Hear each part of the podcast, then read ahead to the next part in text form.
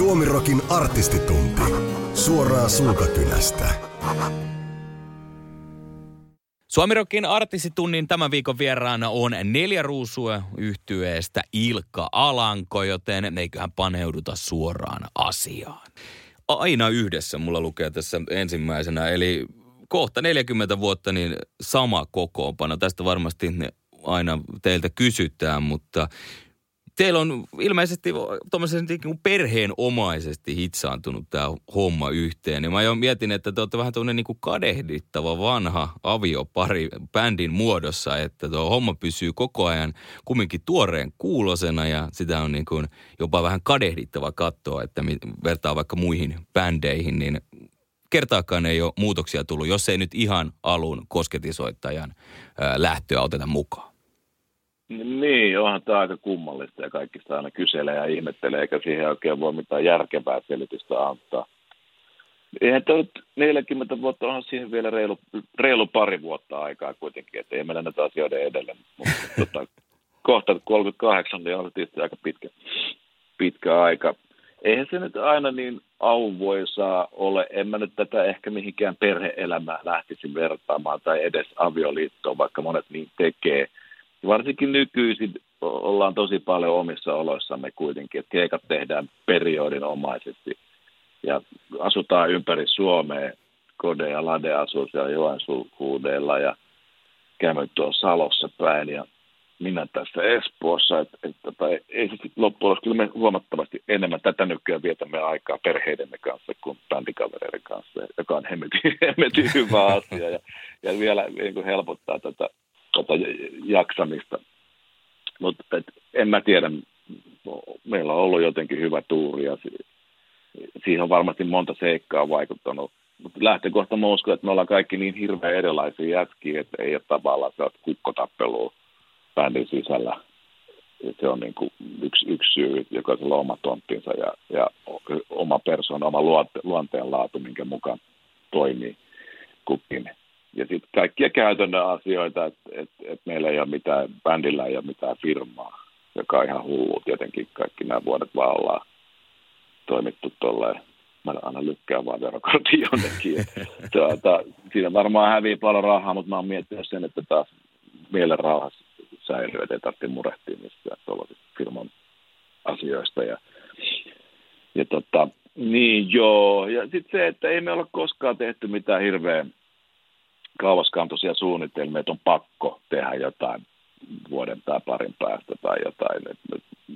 Ja kaikki aikataulut on silleen, että jos levy tehdään, niin me ollaan aina sanottu, että levy tehdään sitten, kun se on, tai levy julkaistaan sitten, kun se on valmis. Et, et, ja sitä tehdään sitä mukaan, kun tulee riittävän hyviä biisejä. Et kaikki tämä on mennyt aika silleen fiilispohjalta. Ja se on se kuitenkin tärkein, tärkein homma, että ei ole eikä meidän ole niin pakko soittaa ollenkaan, ei meidän ole pakko pitää tätä bändiä läjässä. Tämä, tämäkin on tavallaan aika hienoa. Tietyllä tasolla tämä on koko ajan vähän niin kuin veitsen terällä. Että ei, ei, voi tietää, miten kauan tässä soitetaan. Voidaan, voihan se olla, että lopetetaan jo niin kuin ensi kesän jälkeen tai jotain, ja, tai vaikka huomenna ja perutaan, perutaan kaikki tulevat keikat. Ei voi koskaan tietää. Tästä, tästä on tietyllä, tietyllä tavalla, niin sekin on osa, osa viehätystä. Sitten kun tämä on niin niin, niin kuitenkin kaikki, kaikki on kirjoittamatonta, ei ole mikään kiveen hakattu, niin sitten tietyllä tavalla sitä osaa myös arvostaa ja katsoa eri kantilta, että, että, että on tämä hienoa, että meillä on tämmöinen homma olemassa, että tätä ei kannata ryssiä. Ja, ja mitä jos tätä ei, tätä ei olisikaan, minkälaista elämä sitten, jos meillä ei olisikaan neljä ruusua, mikä meillä on koko elämämme ollut, minkä eteen me ollaan tehty, rakennettu koko elämämme. Että on, on, nämä, nämä on tällaisia juttuja, että on vähän vaikea selittää, mutta mutta tota, no, nä, näillä ollaan vaan nämä kaikki vuosikymmenet ja vuodet tähän ollaan päädytty ja, ja ties kuinka kauan tämä vielä toimii. tai sitten ei, ei voi tietää.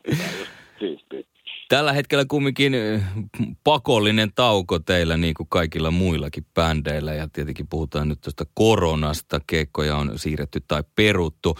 Minkälaista aikaa tämä on artistille tällainen, kun yhtäkkiä ei nyt mattoa vedetä alta, mutta siirretään keikkoja ja aikamoista epävarmuuden aikaa eletään? No on tämä aika karu. Mä oon vielä aika silleen levoton luonne, että mä oon tottunut liikkumaan kuitenkin tosi pienestä pitäen käynyt keikoilla ja jotenkin huono ole pitempiä aikoja paikallaan ja nyt sitten oikein ei pääse mihinkään. Ja sitten sit, sit keikkailu on semmoista, että sitä ei oikein niin kuin pysty millään muulla korvaamaan. Se voi lähteä juokseen lenkkiin tai hakkaa säkkiä tai tehdä jotain, huutaa yksi täällä, mutta ei se, se ei ole niin kuin sama asia kuin päästä tuonne ihmisten keskelle huuta, huutamaan ja laulamaan ja esittämään omia biisejä parhaiten kavereiden kanssa ja, ja, ja sitä kaikki tekniikka on mukana ja tietää, että se homma toimii todella, todella niin kuin viimeisen päälle. Sitten meillähän kävi silleen, että oltiin just treena, treenattu parikin eri sessio kokoonnuttu Helsinkiin harjoittelemaan ja viimeisin sessio oli vielä tekniikan kanssa, että meillä oli neljä tekniikkoa mukana ja, ja oltiin valmiina niin seuraavana päivänä, että huomenna 13. päivä perjantai, kuulostaa hienolta, alkaa Tampereelta kiertue. Ja silloin torstaina katsottiin uutisia, että miten tässä käy. Bussi oli valmiiksi pakattu treenien jälkeen, että huomenna lähdetään. Sitten tuli tieto, että, että yli 500 ihmisen tapahtumat kielletään. Ja sinne oli myyty ennakkoon enemmän lippuja sinne Tampereelle, joten järjestäjä ilmoitti, että sitä ei voida pitää sitä keikkaa. Ja sitten se rupesi vyyhti purkautumaan, että eihän tässä, niin tämä onkin tosi vakava paikka, että ei meillä haluta lähteä tuonne heilomaan mihinkään riskaan. Eli ei, ei, perutaan koko kiertue. Ja niin se sitten kävi. Peruttiin tämä koko kevätkiertue 15 keikkaa ja ja tosi, tosi ikävä homma kaikkien kannalta, meidän kannalta, teknikoiden, keikka, keikkajärjestäjien, keikkamyyjien ja nimenomaan fanien ja asiakkaiden kannalta, ne, jotka oli hirveästi myyty lippuja ennakkoon ja joutuisi palauttelemaan. Tai onneksi aika moni saatiin siirrettyä sitten syksyyn niistä keikoista, että samat liput käy sitten käy sit syyskuussa. On, on, meidän ei pitänyt tehdä alun perin syksynä keikkoja, nyt sitten tehdään, tehdään tämän toivottavasti. Eihän nyt koskaan voi tietää, mitä tässä tapahtuu, mutta niin, toivotaan. Oletettav- oletettavasti syksyllä sitten soitetaan niitä paikkoja, mitkä nyt jäi keväällä väliin. Mutta nyt on tämä sitten suuri kysymysmerkki on tämä kesä vielä. Että et, et, tämä näyttää tosi pahalta tämä tilanne tällä hetkellä. Näin se on. Tästä tuli tämmöisenä aasinsiltana teidän lyrikkaa, niin vähän pidempi poplaula ja vapaa-päivä. Ja vapaa-päiviä tuli muillekin kuin poplaulajille. Niin kuin tuossa sanoit, juuri teknikot ja roudarit ja muut. Joo, keikkajärjestäjät kaikki on tämä ihan mieletön, tosi niin kuin ikävä homma ja, ja kauhean taloudellinen isku. Mutta sitten taas, kun tämä on niin valtava globaali ilmiö ja kaikki ollaan tässä samassa veneessä, niin sitten taas, että toisaalta kyllä tässä pärjäillään ja, ja tota, ei niin kuin meillä ruusun keikkojen siirtyminen on niin kauheita, että tässä maailmantilanteessa, kunhan nyt tästä vaan selvittäisi kaikki, mahdollisimman moni hengissä, niin sitten kyllä me kerätään noita keikkoja vielä soittaa. Näin se on. Mites, voiko artisti kääntää tällaisen niin kuin pakollisen tauon jotenkin voitoksi? Voisiko tämä olla jotenkin luova tila tai vastaava? Ilman muuta.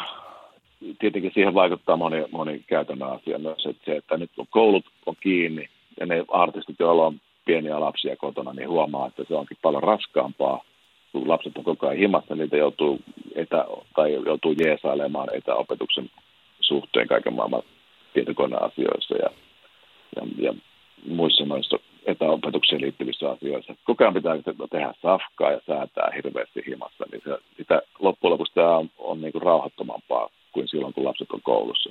Mutta sitten taas niillä, joilla ei ole skidejä, niin varmaan on aika lepposaa hyvää aikaa luoda uutta.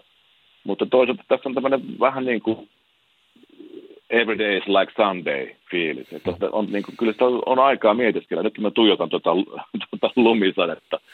Okei, okay, tämä oli huono läppä, mutta tuota, niin, nytkin on tämmöinen aika seesteinen fiilis ollut koko kuukauden. Että, että on aikaa ajatella vähän niin kuin, mutta että maailman menoa ja sitten samalla vähän haistella omia fiiliksiä.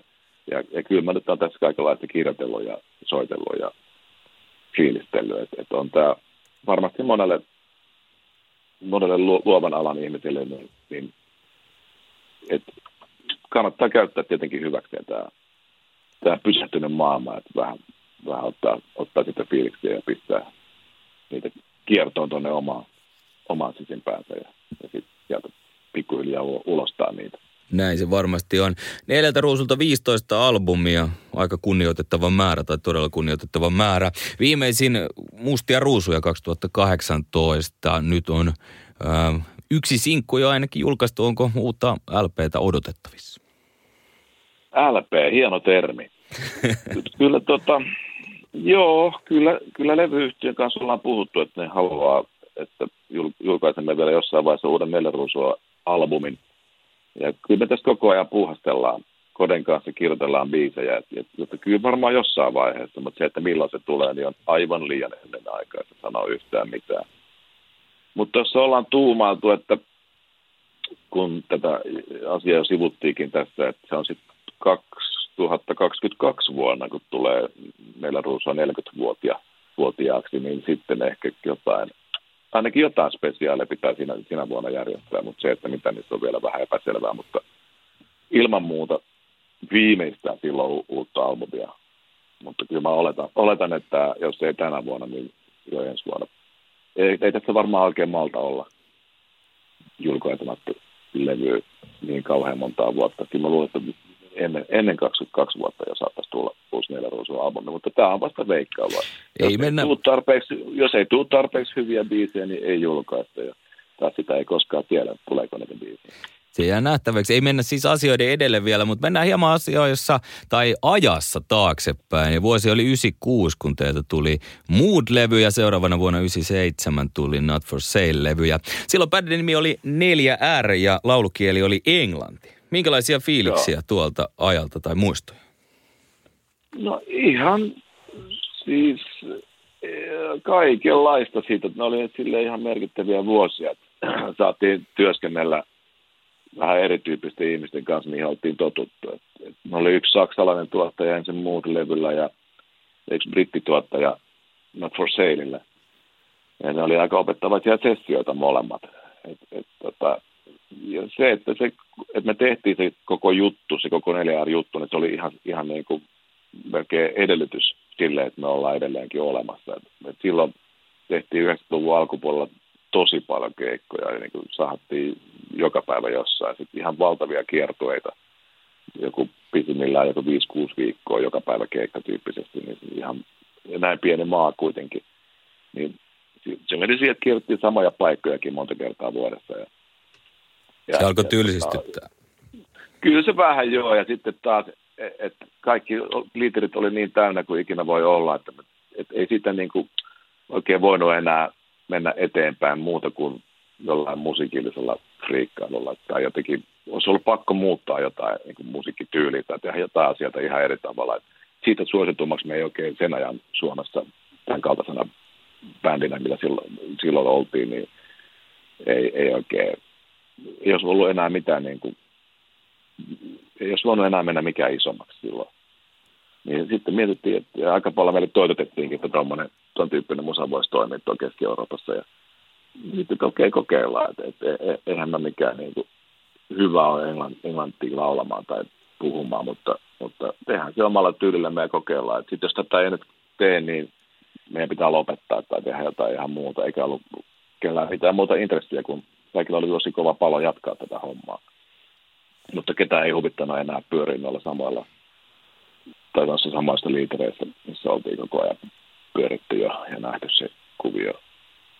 Niin sitten sit, tota, tehtiin, unohdettiin kokonaan suomen kieli pitkäksi aikaa ja keskityttiin tekemään musaa englanniksi. Vaikka levyyhtiö tosi kärkkäästi multa yritti vaatia, että mä tekisin niille samoille pohjille, sit, sit, niin kun, kun studiossa nyt biisit tehtiin, niin olisi ollut helppo laulaa ne samat suomeksi mm. kääntää vaan suomeksi, että tehdään suomenkieliset tekstit, että ei se olisi ollut mikään ongelma, mutta mä en halunnut, mä en suostunut siihen. Mä ajattelin, että se sekoittaa mun päätä ja mä, mun mielestä näillä biiseillä on vaan tämä yksi identiteetti, nämä jää tällaiseksi, että mä en halua, halua laulaa näitä samoja biisejä suomeksi. Tuossa sitten on myöskin taas johtanut siihen, että kohta me oltaisiin oltu taas Suomen rundilla kiertämässä näitä samoja paikkoja. Olisi se nyt silleen voinut olla järkevääkin, mutta en mä, mä en vaan halunnut. Kävittekö te sitten Keski-Euroopassa rundaamassa? Kä- kyllä me jonkun verran käytiin, mutta eihän meillä ollut rahaa. Me, me olisi pitänyt niin kuin rundaa ensin Suomessa tuossa saatu rahaa, että olisi voitu mennä sinne Keski-Eurooppaan. Kyllä me käytiin jo, jossain, soitettiin Saksassa jotain keikkoja ja ää, Englannissa ja ää, Hollannissa ja missähän me vielä oltiin. En mä muista edes. Kyllä me siellä jonkun verran pyörittiin. Mutta ihan liian vähän. Totta kai sitä me olisi pitänyt suurin piirtein muuttaa sinne asumaan ja, ja, ja, ja pyöriä siellä tunkemassa itseämme joka paikkaan, mutta me oltiin kuitenkin silloin 30 jätkiä ja osalla oli jo perhettä ja kaikkea, ei me, ei me oltu siihen taas valmiita enää, enää siinä vaiheessa. Mutta vaikka kieli vaihtui silloin 96, kun muut levy tuli, niin silti Suomessa niin tuon virallisen listan ykköseksi meni, meni no, kyseinen albumi. Eli se tota, ei, ei niinku kielenvaihdos, ei vienyt ainakaan faneja täältä kotosuomesta. No joo, kyllähän siinä sitten tuli aika paljon kaikenlaista valitusta tästä meidän siirrosta ja, ja tota, paskaa niskaa ja kaikkea mahdollista mutta kuraa, mutta ei me nyt siitä silleen välitetty, se vaan me tehtiin omia, omat juttumme niin kuin me haluttiin ja se oikeastaan vaan vahvisti meitä se, että et tuli niin paljon. Ja se moodi meni vielä ykköseksi kaiketi silloin ja, ja tota, toka levy sitten ei mennytkään enää niin, niin hyvin. Et se mood meni varmaan sillä vanhalla aika massiivisella meidän ruusun sukseella vielä sillä, niillä jälki, jälkilämmöillä siinä siinä, mutta tota, kyllä me aika pitkään maltettiin olla sitten Suomessa tekemättä. Ja 93 tuli pop-uskonto ja sen jälkeen oli vaan energiakokoelma, missä oli yksi uusi biisi. Se oli muistaakseni 94, kun se oli vain 95, en ole ihan varma. Ja 99 julkaistiin ö, uusi aalto. Eli periaatteessa about kuusi vuotta ilman, että me julkaistiin niin juurikaan suomenkielistä musiikkia. Se on aika, aika, aika pitkä aika kuitenkin tuollaisille oli 30 jätkille tuossa vaiheessa uraa. Et, et, et se oli aika rohkea veto. Kyllä.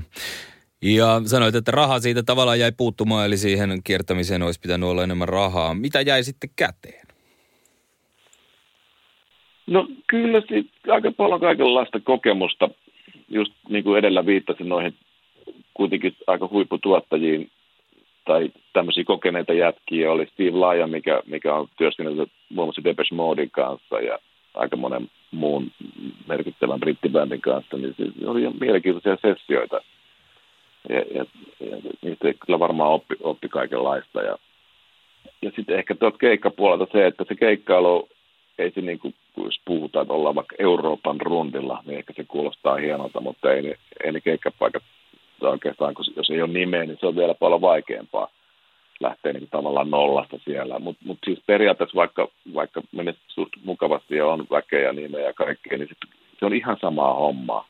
Ei se, sieltä, ei se niin kuin miksikään sit muutu, että mennään sinne, matkustetaan ja mennään takahuoneeseen ja keskitytään ja vedetään se keikka. Ja se, on, se on ihan sama, sama, sama paska eri, eri paketissa. ei, ei siinä ole mitään se glamourimpaa kuin, kuin tuota, täälläkään. Se, se perusasia on kuitenkin ihan, ihan, ihan sama. Kyllä. Mennään sitten äh, seuraavaan aiheeseen, eli teillä kuvikin sisaruksista, eli kaikki on muusikoita ja tietenkin myös isoveljesi Ismo, ainakin aluksi oli, oli, oli tunnetuin. Oletko ikinä kokenut olevasi niin sanotusti Ismon pikkuveli, eli hieman hänen varjossa? No, sillähän ei tietenkään voi mitään, ikuisesti on pikkuveli, mutta en mä sitä ainakaan koe kärsineeni koskaan mitenkään erityisemmin. Et, et, alkuvaiheessa se verta ole vähän ärsytti, mutta tietenkin kun ei ole vielä luonut omia kannuksia, niin, niin se on ihan ymmärrettävä ja oletettava ja ehkä haki vielä vähän omaa suuntaansa. Ja, ja tietenkin iso broidi on aina ollut siinä niin kuin vähän esikuvana tiennäyttäjänä, niin se, se, se, ne alkuvaiheet oli vähän sellaista, sellaista niin kuin oman tien hakemista. Silloin se oli vähän ärsyttävää, mutta, tai se vertailu, ja ehkä, mutta se oli toisaalta myös ihan niin kuin ymmärrettävää. Mutta eihän sitten, kun alkoi omat meidän bändillä hommat luistaa, niin ei ole ollut noita ongelmia. Se varmasti juuri näin. Entäs sitten, jos mennään tällaisiin uran merkkipaaluihin, mikä, mitkä saavutukset lämmittää mieltä? Onko ne ne kultalevyt, isot keikat, palkinnot vai fanien palaute? Niin kuin, mistä tulee se sellainen hyvä fiilis, että nyt on saanut jotain saavutettua ja jotain hienoa aikaan? Mm, aika moni, moni asia on sellaisia, että mistä tulee aika ajoin hyvä fiilis. Ollut tosi paljon ihan siis lukemattomia niin monia hienoja keikkoja, isoja keikkoja festivaaleilla ja muutenkin matkan varrella. Ja, ja eikä nyt ole välttämättä niin kauhean isojakaan niiden keikkoja olla, mutta kun huomaa, että se homma vaan toimii niin järjettömän hyvin ja, ja se jotenkin tähän aika ja paikka häviää ja se flow on mieletön ja sitten sit se pysähtyy meitä yksi hotellihuoneeseen, niin hikisenä istut siinä ja, ja hotellihuoneessa ja silloin päässä vinkuu, ja silloin tulee monesti semmoinen, semmoinen niin kuin käsittämätön hyvä olon tunne, että, että, että olemassa, omalle ole, olemassa ololle on joku peruste. Et, ja jotenkin semmoinen, että on saanut niin jotain, että, että jotain, mä teen nyt just sitä, mitä mun pitää tehdäkin. Tulee semmoinen olo. Tuommoinen niin esimerkki tulee vaan mieleen näitä tietyllä tavalla niin hyvä, hyvän olon tunteita. Ja sitten kun saa jonkun uuden biisin valmiiksi, niin monesti silloin tulee semmoinen fiilis, että siistiä, että tyhjästä tämmöinenkin jätkien kanssa tehtiin ja hienolta kuulostaa. Ja, ja sitten jos se saman biisin tai jonkun biisin, voihan sitten olla mikä vaan biisi, joskus aika paljon radiossa törmää noihin meidän biiseihin, niin tulee joskus semmoinen biisi, että ei välttämättä vähän aikaa kuullutkaan. Ja, tai vaikka olisikin, jos on se, se vaan joskus tuntuu siltä, että tähän kuulostaa edelleenkin hyvältä, vaikka se olisi kuinka vanha se biisi. Että toimii. Niin sitten tulee ihan hyvä fiilis. Niin, että kestää sen niin sanotun ajan testin. Niin, niin että on, tämmöinenkin on tullut joskus tehty, mutta tämähän, tämä, mä pystyn tavallaan vaikka ajaa autoa ja kuuntelemaan ihan muina miehinä, pitää se volumen samana kuin koko ajan. Ja, et, ai tämmöinenkin, että itse asiassa tämähän on niin kuin meidän tekemä, että, että, mutta tähän kuulostaa hyvältä. Voi tavallaan niin muina miehinä kuunnella omia teke, tekeleitä siellä muiden joukossa ja sitten todeta, että se on, se on niin kuin hy, hyvä. Että olla tavallaan niin kuin se, sen takana edelleenkin. Sitten sit tulee hyvä fiilis tuommoisia esimerkkejä. Mitäs sitten? Ja tietenkin se, että jälki, jälkipolvetkin dikkailee niitä biisejä, niin se on, ja, ja nuoremmat suku, sukupolvet, niin se on, se on myös mahtavaa. Ne biisit jää elämään, niin se on aika... Jos, sitten kun, en sano jos vain, vain kun aika jättää jossain vaiheessa, niin, niin on semmoinen mahdollisuus olemassa, että nämä biisit jää kuitenkin elämään, joka on se kaikesta kaunein juttu. Se on varmasti just näin. Entäs sitten faneja, tai fanit teilläkin, no ei nyt, ei sanota kohta, vaan kahden vuoden, reilu kahden vuoden päästä tulee se 40 vuotta täyteen. Eli löytyykö siellä vielä niitä faneja, jotka on ollut ihan alusta asti mukana? Mä kysyin tämän saman kysymyksen aikaisemmin Toni Virtaselta, ja hän sanoi, että niillä oli pitkään semmoinen punkki-jaska, joka oli aina listalla, mutta sitäkään ei ole vähän aikaan näkynyt. Mutta mitäs neljän ruusun fanit, onko siellä sellaisia, jotka on ollut vuosikymmeniä mukana? Tai varmasti on. Kyllä on sellaisia, mitkä on ollut vuosikymmeniä, mutta se, että onko ollut ihan alusta asti, niin mä luulen, että sella, niitä ehkä sellaisia on enemmänkin jossain siellä meidän kotiseudulla Joensuun maisemissa, mitkä on, on niin kuin heti, heti nähnyt niin kuin ensimmäisiä keikkoja ja ollut, ollut niin kuin todistamassa niitä, niitä talouskukkaroaikaisia juttuja 80-luvun alkupuolella – mutta sitten ne ehkä niinku, ne on sit enemmänkin vaan seurannut uraa, että ne ei välttämättä ole sit koko aikaa ollut joka keikalla pyörimässä.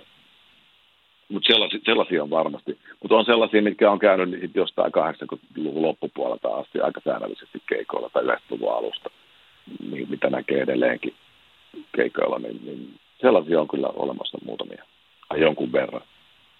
No, Hyvin usein samoja naamoja näkee keikoilla kyllä, mutta osa niistä on ollut pitempään mukana ja ja osa on vähän tuoreempia. Mutta se on aina siistiä, kun näkee eturivissä tuttuja hahmoja ja sitten tulee jotenkin hieno fiilis. Tietää tekineensä jotain oikein. Myös soolouraa tai soololevyjä olet tehnyt. Eli ensimmäinen sooloalbumi Elektra tuli noin 10 vuotta sitten 2009 ja sitten ää, vuotta myöhemmin Ruusuja. Onko nämä ollut sellainen joku tietynlainen irtiotto tai henkireikä, että sitten pysyy innostus bändiä kohtaan tai muuten musiikin tekemistä kohtaan niin kuin fressinä vai, vai miksi soololevyjä? Ja ehkä pikemminkin päinvastoin, että ne on ollut sellaisia juttuja, mitä mä oon aina halunnut tehdä. Ja silloin kun bändi oli tauolla, me lopetettiin 2007 muistaakseni. Et me lopetettiin, niin kuin, jäätiin määräämättömän pitkälle tauolle. Vai sanottiin, sanottiinko me, että me lopetetaan? Että emme, tai ainakin me itse me kelattiin että, että me lopetetaan ja, ja en tiedä, tullaanko koskaan enää soittamaan kiipasta. Ja siinä aikana sitten mä olin muhitellut ja mulla on ainakin pari sellaista toivetta tai unelmaa, että mä saisin tehdä oman suolalevy, missä olisi tuommoista vähän niin kuin kone, konepojat poppii, vähän tanssittavaa kamaa. Ja sen mä tein Elektra-albumin. Toinen mun visio oli se ja haave, että mä saisin vähän isomman or- orkesterin kanssa tehdä jotain. Ja sitten mä tein tämän ruusuja levyn, mikä koostuu sitten neljän ruusun biiseistä tämän sovitettuna tämmöiselle isommalle viihdeorkesterille, jossa oli vähän tämmöisiä niin swing-tyyppisiä versioita ja sahtavia versioita neljän, neljän ruusun biiseistä. Et, et, et nämä, nämä kaksi levyä, ne oli molemmat mun pitkäaikaisia haaveita ja ne mä sain silloin tehdä. Et silloin mulla oli aikaa ne toteuttaa, kun bändi ei ollut toiminnassa. Et yleensä se tämän neljän ruusun toiminta kuitenkin on sen verran intensiivistä, että ei, ei oikein ole aikaa eikä, eikä energiaakaan niin tehdä sit hirveästi mitään omia juttuja siinä välissä. Että se, se, että jos multa tulee jotain solo-hommaa vielä, niin kyllä se melkein edellyttää sen, että ruusu on tauolla. Joo.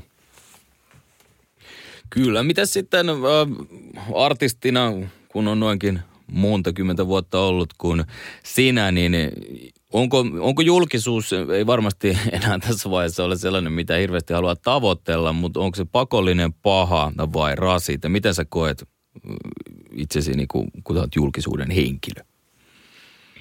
No sen mä oon huomannut, että mitä vanhemmaksi tulee, niin sitä vähemmän siitä julkisuudesta on kiinnostunut. Sitten vaan kun jotain uutta julkaisee, niin sitä haluaa, että mahdollisimman moni tietäisi, että tämmöinen on julkaistu, julkaistu että, että mahdollisimman moni kuulisi sitä.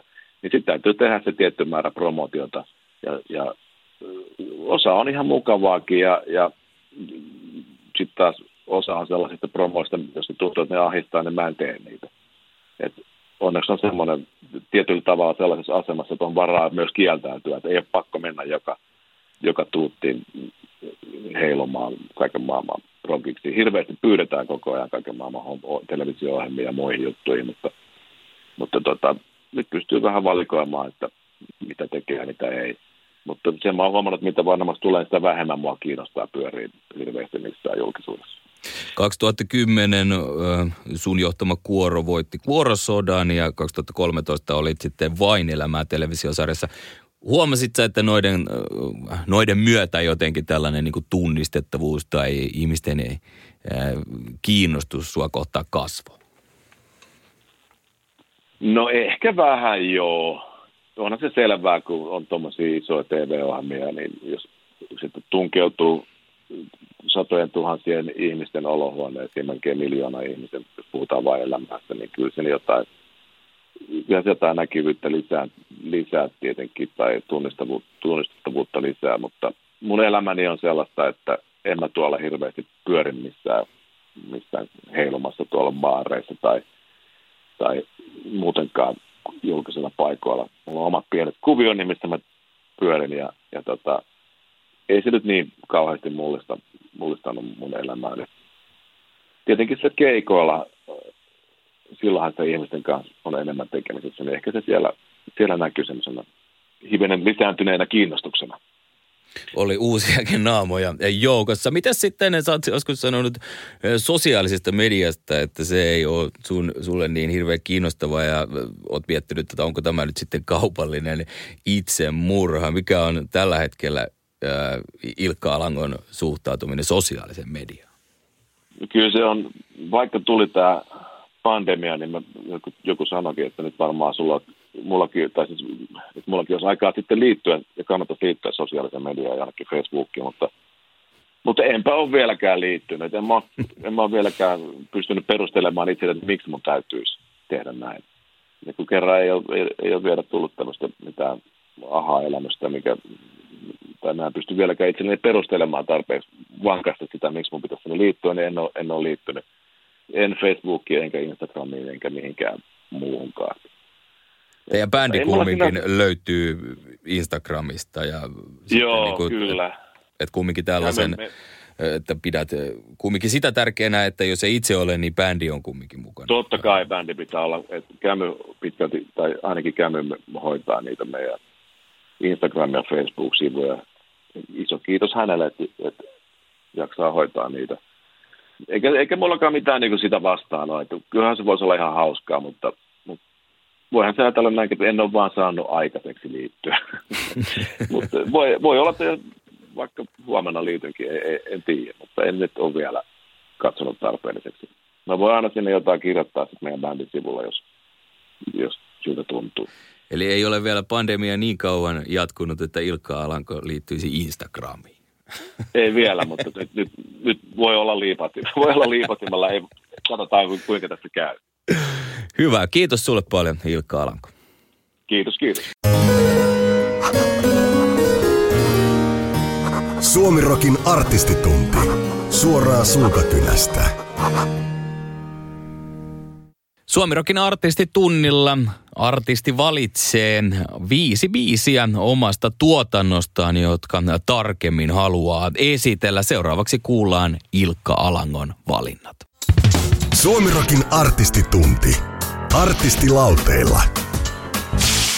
Ilman simmareita. Ensimmäisenä valintana Muuttolinnut. Joo, uusi single, ihan uunituore.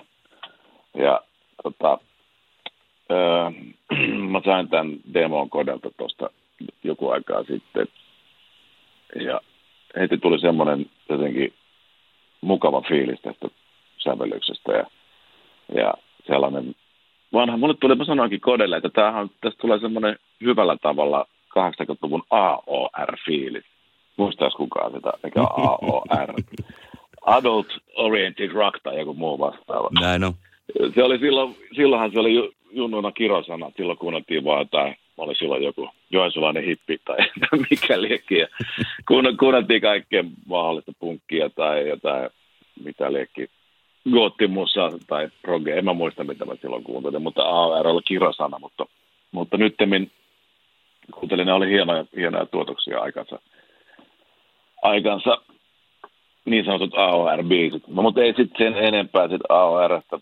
Mä ajattelin, että tämä on kuitenkin niin jotenkin romanttinen sävellys, että tätä, mä en, yleensä mulla on tapana, että mä halu, haluan aina vähän niin kuin pistää teksteihin jotain twistiä, että niissä on aina jotain sellaista pientä kontrastia kenties siihen musiikkiin tai jotain semmoista vähän niin kuin jännää kulmaa, että siihen tulee se, niin kuin se oma, oma, oma leema sitten, sitten päälle, että se ei ole sellaista ihan ihan Mutta mä pyrin siihen, että mä teen kaikki tekstit aina niin kuin musiikin ehdoilla täysin, että, että tota, se sopisi. Lopputulos ratkaisee ja se kokonaisuus ratkaisee, että se sopii, se teksti sopii siihen musaan. Niin tämä oli tämä muutto nyt semmoinen sävellys, että, että tätä mä en halua mitenkään terrorisoida enkä viedä, viedä mihinkään kummallisille tai väärille vesille.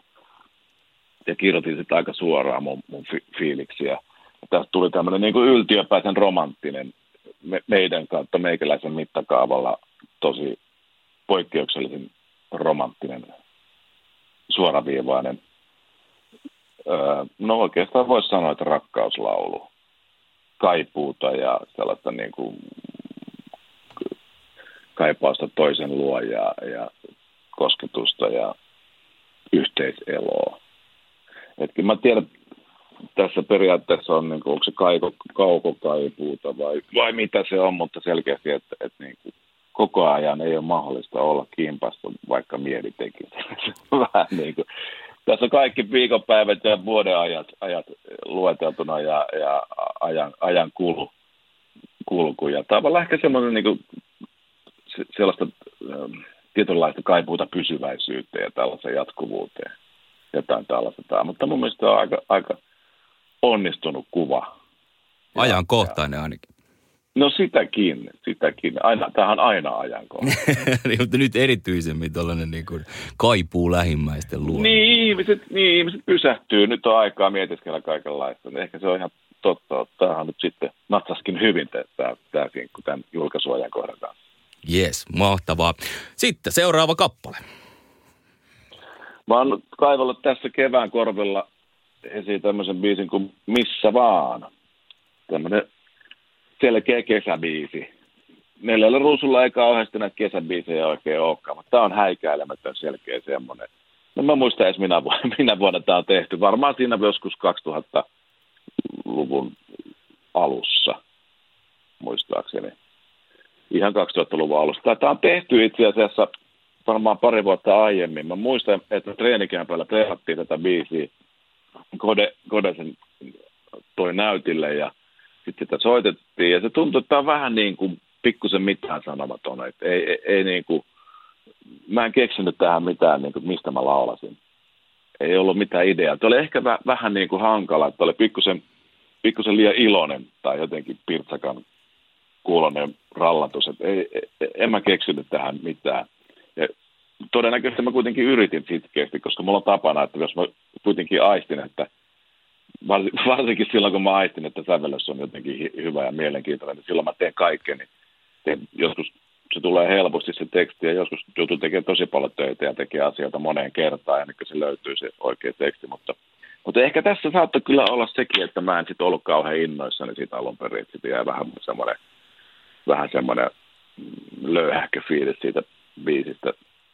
Sitten jäi pöytälaatikkoon, me tehtiin sitten kun treenikämpän C-kasettille äänitettiin se ja se jäi sinne treenikämpän laatikkoon lojumaan. Sitten mä jostain, jostain syystä törmäsin siihen pari vuotta myöhemmin siihen kasettiin ja siinä oli varmaan muitakin biisejä. Mä kuuntelin sattumalta sen nauhoituksen, niin sitten mä jotenkin rupesin sitä mielessäni pyörittelee, innostuin siitä jostain syystä ja, ja sitten mä tajusin, että hei, nyt mä tiedän, mistä tässä on kyse. Tämä on niin kuin ihan häikäilemätön tämmöinen kesänautintokappale ja vähän, vähän luontoa ja vähän seksiä, seksiä mukaan, niin tämä, tämä, tämä toimi. mä kirjoitin sen mun muistikuvien mukaan aika nopeasti sen tekstin ja, ja sitten sitä joskus soitettiin treenikämpillä seuraavissa treeneissä ja todettiin, että tämä niin kuin, tähän toimii ja sitten sit, tota, tämä voisi ottaa niin kuin studioon mukaan. Ja sitten olikohan se sitten taivas-sessio vai mikä sessio se nyt olikaan, kun sitä Inkfi-studiolla äänitettiin Helsingin Vallilassa ja ja tota, se vaikutti ihan lupaavalta. Meillä oli silloin Rauli Eskoliin ja Rake tuottamassa. Ja mä muistan, kun mä menin sinne tarkkaamaan kuuntelemaan miksattua versiota tästä biisistä, niin sitten väkisinkin suu vääntyi hymyyn. Tuli semmoinen, niin kuin, että se, en mä tiedä, mitä, siitä vaan tuli semmoinen, että ei, ei, voinut, ei pitänyt enää pokkaa. Tämä oli, jotenkin se kuulosti niin hyvältä yksinkertaisesti. Että se, se, sen mä kyllä aina, aina muistan sen reaktion. Mahtava kappalehan se on. Ja 2001 oli se tarkka vuosi. Kun Joo, kyllä mä olin ihan oikealla, oikealla vuosiluvulla. Sitten tästä yksi hauska anekdootti, yksi tuttava kertoi, että me oltiin soittamassa, voinko mä sanoa mikä festivaali se oli?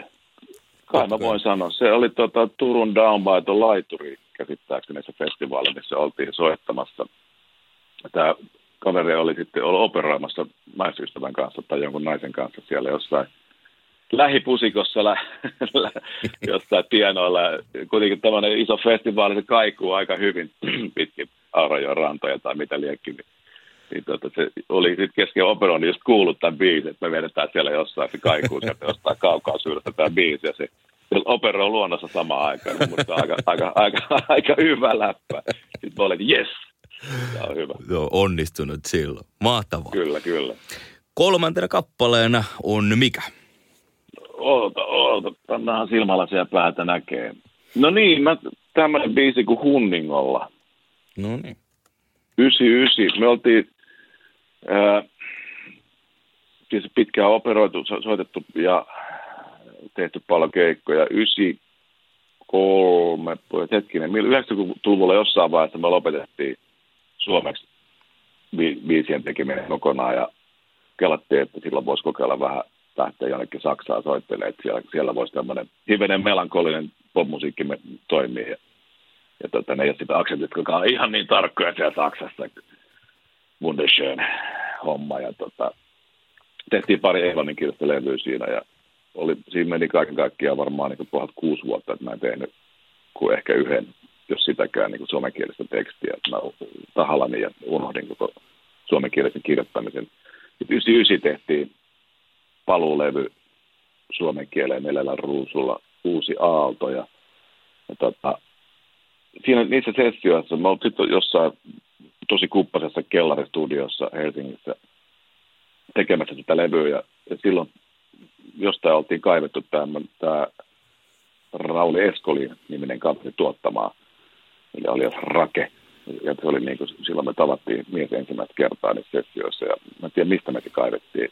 Ja se oli tosi kokeileva, hieno sessio. Siinä luotiin kaikenlaista uutta soundia ja, Ja, ja jotenkin se sopi tähän meidän ikään kuin uuteen tulemiseen se, se koko, koko uusi sound ja innovatiivinen touhu. Ja sitten se sessio lopuksi vielä, me lähetettiin, Gabi Hakanen oli vastaava tuottaja siinä ja sitten se kuuli jonkun demokasetin, mikä varmaan loppu kesken, mutta siellä oli ihan lopussa semmoinen joku, joku biisi, missä luki vain tyhmä rock. Sen työ, työnimi oli tyhmä rock. Ja me oltiin jo niin kuin periaatteessa äänitetty kaikki biisit, mutta sitten Gabi muisti, että teillä on vielä tämä yksi biisi, tämä, mikä tämä on, tämä tyhmis tai jotain, niin vetäkää tämä vielä. Mä oltiin, ei ilkeä, että se on tosi tyhmä ja nolokappaa, että ei mä nyt sitä. Sitten on rykästää, kun nakamat on tuossa pystyssä ja duunataan se vielä. Ja sitten sit rykästiin silleen vaan vielä lopuksi puoli huolimattomasti sisään. Ja, ja, ja tota, sitten Rake teki sille taikojaan ja, ja sitten yhtäkkiä se kuulostikin hemmetin hyvältä. Kaikessa typeryydessään se kuulosti tosi hyvältä. Ja, ja tota, meillä oli silloin semmoinen ideologia, että, että, että tota, mutta uutta soundia pitää keksiä, ja silloin oli The Cardigans, oli kova sana, ja niiden, niiden ruotsalainen tuottaja, äh, miten mä oon unohtanut, Tuure, mikä se sukunimeltä olikaan, mä en edes muista sen nimeä enää. Niillä oli semmoinen kuin Tamburin Studios, jossain, jossain päin Ruotsia, ne teki, teki semmoista soundia, mitä me haluttiin tavallaan, niin kuin, mistä me otettiin vaikutteita siihen biisiin ja muutenkin johonkin muihinkin biiseihin sillä levyllä semmoista tosi staattista. Ei haluttu kuulostaa perinte- perinteiseltä suomirokilta tämän Honningolla kappaleen tiimoilta, vaan haettiin vähän semmoista staattisempaa ja tylympää soundia siihen. Se onnistui tosi hyvin ja se rupesi toimii, toimii se lopputulos yllätti kaikki ja se toimi tosi hyvin. Ja, ja sitten se teksti kaikessa typeryydessään yhdistettynä siihen vähän kummalliseen rock soundiin, niin se jotenkin toimi mahtavasti. Et siinä on tavallaan hyvä esimerkki siinä, että, siitä, että, että rystyset valkoisena puristamalla ja oikein tekemällä tekemällä ja kauhean, aina kauhean tosissaan ja jotenkin niin kuin vakavissaan, niin se ei rockmusiikissa aina ole se juttu. Et joskus tuollaiset heitot, ne vaan sitten lähtee lentoon ja sitten jää elämään omaa elämäänsä. Et, et tavallaan se on se hienous rockmusiikissa, että voi tehdä ihan mitä huvittaa ja kaikkea voi sattua ja tapahtua. Ei aina pidä olla niin helvetin vakavissa. Niin onko se vähän, että kun sanotaan, että ei ole tyhmiä kysymyksiä, niin onko se niin kuin rockmusiikissa, että ei ole tyhmiä ideoita? Tai on tyhmiä no, ideoita ja ne voi toimia. Niin, on, on tyhmiä, nimenomaan tyhmiä ideoita. Jossain vaiheessa kannattaa heittää rima, rima ihan nilkkoihin ja antaa tulla vaan. Sitten sieltä voi tulla ihan ihan, ihan kaikkea käsittämätöntä, mistä voi päästä niiden hedelmistä joko nauttimaan tai sitten joutuu kärsimään loppuelämänsä, mutta se on sitten ihan miten se ajattelee. Mutta on, on nämä niin tavallaan aika, aika legendaarisia aika hienoja, hienoja juttuja, mutta mun mielestä on, näin sen pitääkin mennä. Tämä on just tämän homman viehätys, että ei, ei se aina niin tekemällä ei aina synny se juttu, että se joskus tulee vähän puolivahingossa. Että, että tämmöistä on, se on just siistiä. Loistavaa. Sitten neljäs kappale luonnonsuojelukappale, siis mä ajattelin, että mun, kyllä mun kuuluu tehdä semmoinen. Meidän, tai meidän kaikkien tehtävä on, on suojella tätä yhteistä luontoa ja mun, mun kuuluu myös omalta osaltani yrittää vaikuttaa siihen ja, ja mä haluan tietenkin tehdä se ja se tuli luonnostaan. Tämä Koden sävellys, erittäin hyvä, hien, tosi hieno sävellys, hieno biisi ja jotenkin mä kuulin siinä biisissä tai siinä sävellyksessä niitä kaikuja jostain kolilta – luonnonsuojelu tai näistä kansallispuistoista Nuuksiossa hienoja mestoja. Mä mietin niitä kallioita ja jotain puroja, mitä siellä, missä virtaa kirkas vesi siellä ja niitä järvinäkymiä. Mä, mä, mä näin semmoisen vision, kun mä kuulin tämän koden sävellyksen. Ja siltä pohjalta mä lähdin sitten kirjoittamaan tämmöistä ylistyslaulua meidän kotimaamme luonnolle ja, ja tälle täällä mahtavalle paikalle, missä me saadaan pyöriä. Meillä on täällä hirveästi tilaa ja puhdasta ilmaa, uskomatonta luontoa. Mutta ennen kaikkea se, että, että meidän pitää pitää sitä huolta ja, ja suojella sitä. Ja ehkä se oli myös yksi sysäys, kun mä oon lukenut ja seurannut tilannetta tuosta Itämerestä, mikä, mitä tituleerataan, tituleerataan maailman saastuneimmaksi mereksi tai jotain sinne päin, joka kuulostaa aivan uskomattomalta, mutta tietenkin itsekin noin levälautat niin moneen kertaan nähneenä tuolla, tuolla veneen tai laivan, laivan kannalta, niin onhan se onhan se hälyttävää. Niin se, se niin kuin vielä boostasi tätä, että mun täytyy kirjoittaa tämä raportti ehdottomasti. Mutta se on kuitenkin jotenkin, tämä on myös, ei, ei tämä ole semmoinen sormella osoitteleva inhottavalla tavalla. Tämä muistuttaa meitä kaikkea tästä ihanuudesta. Muistuttaa siitä, että sitä kannattaa pitää huolta. Tämä on, tämä on ehkä maailman kaunein asia.